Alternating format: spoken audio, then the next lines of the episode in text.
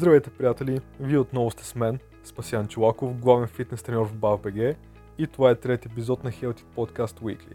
В първите два епизода споменах няколко пъти калориите и как изчисляването им може доста да ни помогне в свалянето на подкожна мазнина. И тъй като калориите са една от фундаменталните теми в фитнес индустрията, смятам, че е хубаво да ги обсъдим подробно и да изясним най-често задаваните въпроси свързани с тях. И така, без да се мутаем, нека да започнем с малко история – през юни 1841 година на 27 годишна възраст немският лекар и химик Юлиус фон Майер публикува първата си научна статия на име Забележки за силите на природата, в която той определя, че живите системи се подчиняват на първия закон на термодинамиката, който го споменах в предния епизод, мисля, че той гласи, че енергията не може да бъде нито създадена, нито унищожена, тя просто променя формата си. Този закон също така обяснява как метаболизмът трансформира енергията на храната, т.е. калориите в топлинна енергия за използване от тялото. Ако пък не се използва, тази енергия се съхранява под формата на мазнини.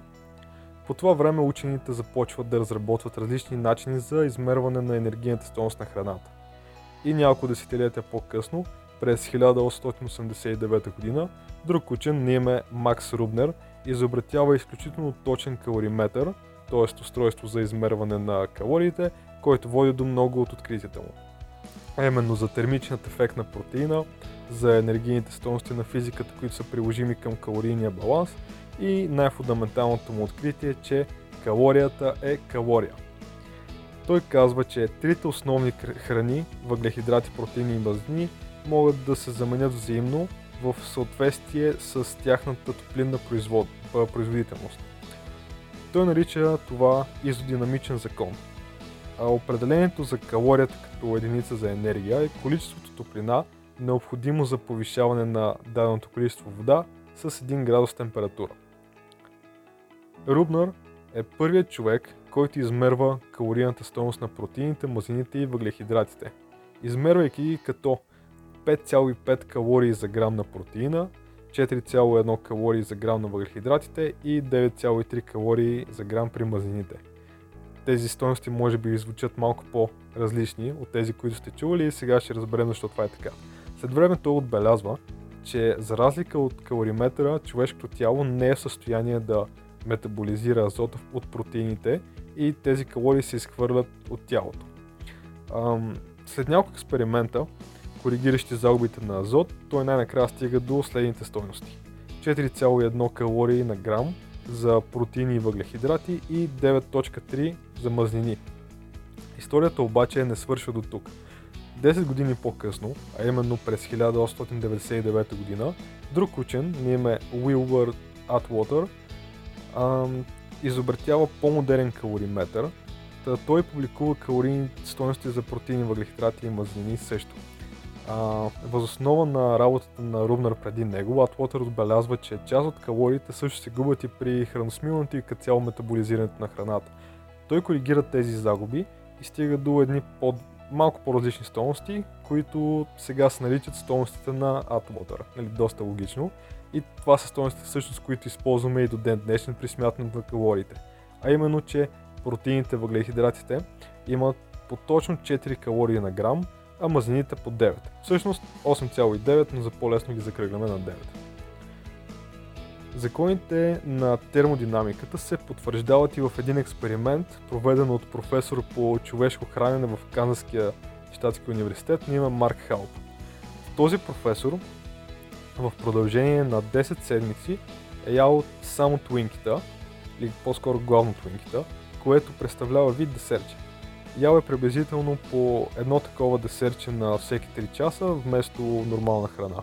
За да добави малко разнообразие, той също вкарва в диетата си малко доритос, бисквитки, орео и зелени закуски, накратко друг подобен тип junk food, така малко по-вредна храна. А, и така за период от 10 седмици той сваля 27 паунда или 12,2 кг, което е много добре. В резултат на това индексът му на телесна маса от 28,8, което се води пред затластяване, пада на 24,9, което е точно на границата, на горната граница на нормата.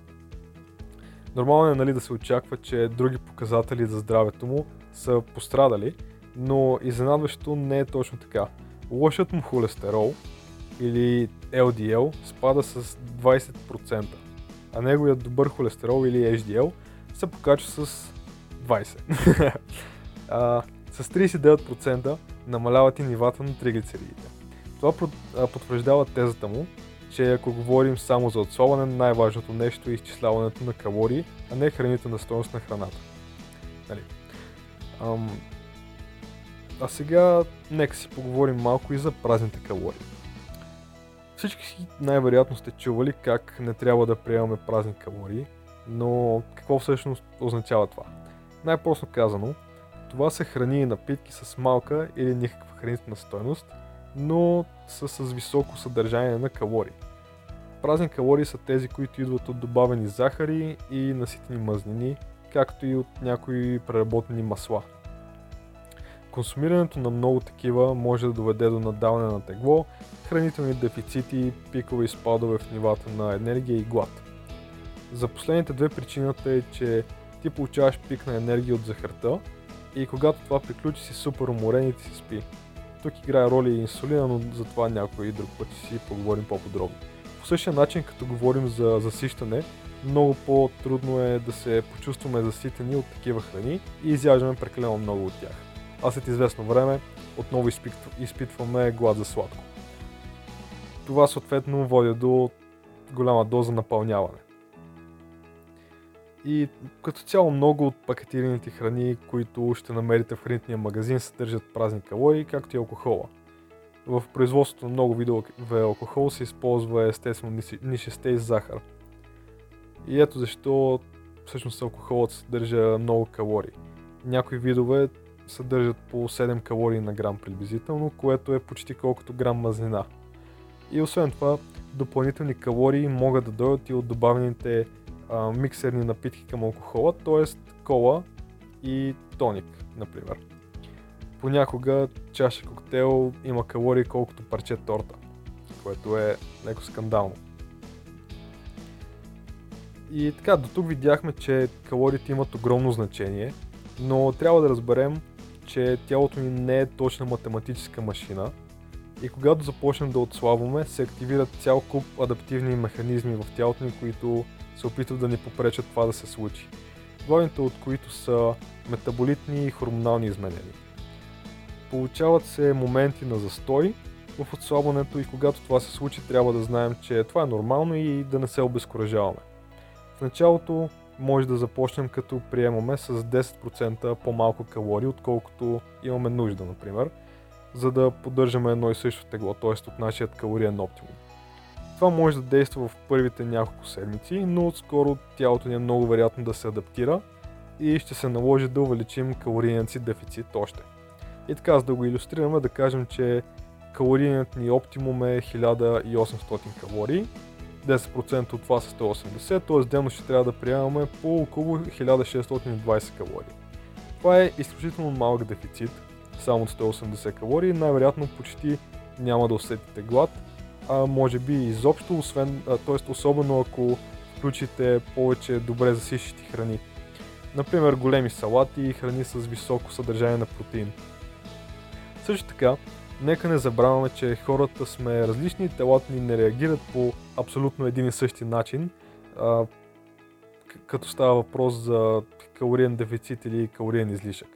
В едно проучване, например, учени поставили 16 здрави доброволци в калориен излишък от цели 1000 калории на ден и накрая на проучването някои от участниците качили с около 5 кг повече от други има много фактори, които са били извън контрола на учените. Например, че някои хора не са се движили и спортували толкова, колкото други.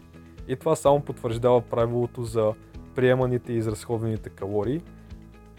И това, че когато хората се движат по-малко, обикновено те напълняват повече в сравнение с тези, които се движат повече.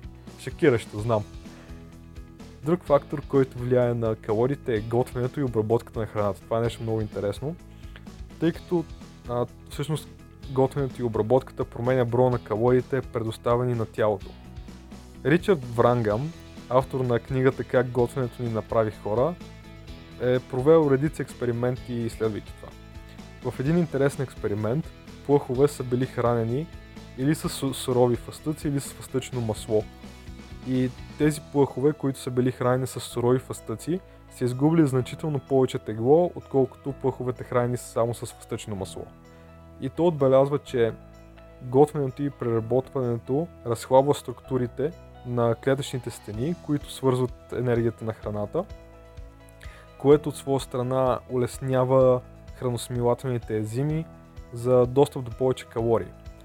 И затова сте чували много хора да казват как е хубаво да се стараем да ядем повече сурови храни. Ами това е причината. И последно, нека да си поговорим малко и за термичния ефект на храната. Като започнем с това какво представлява. В общи линии термичният ефект на храната е това, което е това колко енергия тялото ни изразходва за храносмилане и съхранение на храната, която сме консумирали.